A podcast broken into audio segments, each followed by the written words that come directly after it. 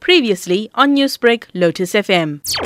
Melmoth detectives received information regarding a ve- vehicle that had uh, the blood stains at a service station in Eshowe, and the team proceeded to the set location where the vehicle was found with two men, and the men were interrogated regarding the blood that they were cleaning in the vehicle, and it was established that the men were hired to kill Sibusiso Mbonambi, who is 62 years old, the retired police officer.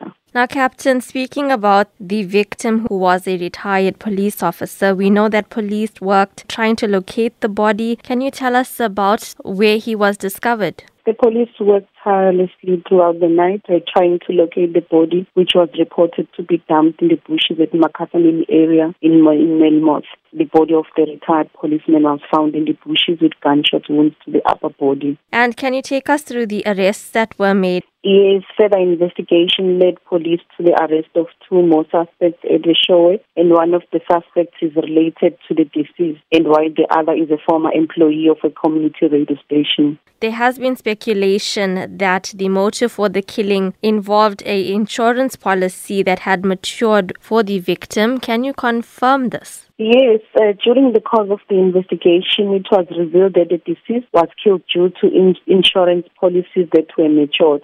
Four suspects uh, are expected to appear today before the Melmoth Magistrate Court, where they'll be facing charges of murder. Newsbreak, Lotus FM, powered by SABC News.